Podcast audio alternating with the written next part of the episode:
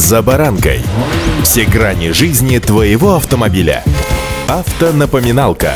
Комментарии экспертов. Советы по обслуживанию автомобилей в программе «За баранкой».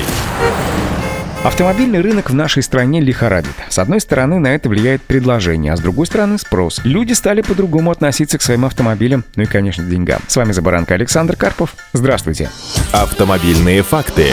Все чаще россияне задаются вопросом, ну а что дальше-то? Вот купишь ты автомобиль, покатаешься на нем годик, другой, третий, ну а дальше ты что? Поэтому, приобретая, допустим, новый автомобиль, сегодня одним из главных приоритетов и критериев считается возможность продажи автомобилей, причем по достаточно выгодной цене. Это следует из запроса автовладельцев, проведенного аналитическим агентством «Автостат». Еще одним из факторов при выборе как раз нового автомобиля является прагматичность. Например, в 2019 году только 12% российских автомобилистов задумывались о приобретении новой машины из-за необходимости чинить неисправности или частые поломки машины, купленные на вторичном рынке. В начале нынешнего года такого мнения придерживается почти 25% водителей, а это ни много ни мало, а каждый четвертый. Также отмечается рост доли тех, кому нужен новый автомобиль из-за появления детей и расширения состава семьи с 11 до 16%, что, кстати, тоже можно отметить как небольшой, но плюс, э, что несмотря на такое непростое положение в стране и мире, численность российских семей увеличивается. Также увеличилось и число приверженцев дачи или хобби. Они также сейчас все больше больше склонны к покупке автомобиля, чтобы отвезти и привезти на свою фазенду что-то без сторонней помощи, причем в любое удобное для себя время. Или, например, отправиться в путешествие или на выходной с удочками или палатками за город всей семьей, не гоняясь за горящими турами выходного дня. Вы удивитесь, но несмотря на рост популярности более практичных причин приобретения автомобилей, эмоциональный фактор по-прежнему оказывает влияние. Процентное соотношение даже несколько увеличилось. В нынешнем году вариант ответа «автомобиль надоел и хочу другой» выбирают почти 23% российских российских автолюбителей, в то время как в 2019 году таких было всего лишь 18,5% опрошенных.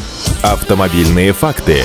Если раньше отмечался тренд на мощные моторы, а большинство стремилось приобрести машину побольше, то сегодня на первый план выходит как раз экономичность. Расход горючего должен быть оправдан. Ненасытные, что называется, сараи на колесах, конечно же, тоже по-прежнему в ходу, не стану кривить душой, но все большее количество потенциальных покупателей стремятся сделать осознанный выбор в пользу, например, паркетников или даже седанов, реально осознавая, что путешествие путешествием, но его можно осуществить даже на комфортабельном, но маленьком автомобиле, нежели на пикапе, который попросту не прокормить. Причем именно тут становится актуальным еще один вопрос. Это страховка. Чем мощнее автомобиль, тем дороже данная статья расходов. Растет также и число тех, кому еще до покупки автомобиля приходится посчитать стоимость запчастей для будущей машины. В общем, фактор расценок на техобслуживание и ремонт за три года практически не изменился, остался на уровне 57-58%. При этом с 22% до 27% 7 выросла доля россиян, которые учитывают при выборе автомобиля дальнейшую стоимость той или иной модели на вторичном рынке. Очень важным фактором сегодня является и гарантия, а для этого нужен либо официальный представитель концерна, либо наименее короткий путь к нему. Поэтому никаких серых схем, которые помогут сэкономить при покупке пару, ну, может быть, тройку десятков тысяч рублей и выльются в крупные финансовые неприятности в случае отсутствия гарантии. В целом, за последние 10 лет э, так называемый срок первого владения автомобилем в нашей стране уже увеличился в пол полтора раза. Если в 2014 году среднестатистический автомобилист продавал машину спустя 4 года после покупки, то сейчас это происходит примерно через 6 лет. Удачи!